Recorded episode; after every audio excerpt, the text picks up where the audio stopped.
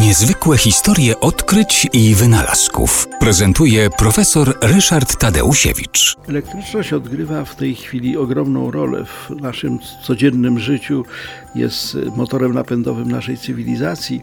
Natomiast elektryczność nie jest czymś oczywistym, dlatego że w przyrodzie w naturalnej formie rzadko występuje. Owszem, są burze, są wyładowania atmosferyczne, to jest ta elektryczność naturalna, są na przykład węgorze elektryczne, które potrafią razić prądem pod wodą, ale elektryczność to jest jednak dzieło cywilizacji ludzkiej i to dzieło nie powstało przypadkowo, dlatego że ludzie zdołali zainteresować się czymś, co wydawało się w sumie mało ważne, a co było tym korzeniem, z którego to piękne, wielkie drzewo współczesnej elektrotechniki wyrosło.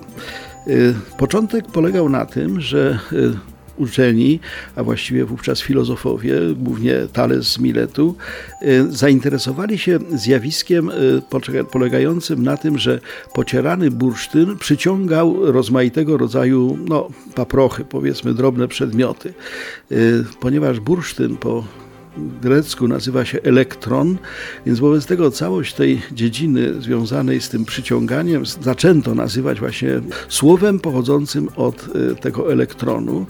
Stąd powstała elektrotechnika, elektronika, elektryczność, wszystko to, co dzisiaj mamy. E, Thales z Miletu nie potrafił wyjaśnić tego, co zaobserwował, ale ponieważ swoje obserwacje spisał, więc wywołał pewną reakcję lawinową.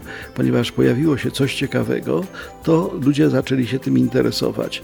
E, odkrycie Thalesa z Miletu datować można na 585 rok przed naszą erą. Mniej więcej wtedy właśnie ten pocierany bursztyn ujawnił e, ciekawemu, rządnemu wiedzy człowiekowi e, nowy obraz rzeczywistości. Rzeczywistości, w której poza rzeczami dotykalnymi, namacalnymi było coś jeszcze więcej pole elektryczne, takie dzisiaj nazywamy, i które było zaczątkiem, początkiem naszej wiedzy o elektryczności.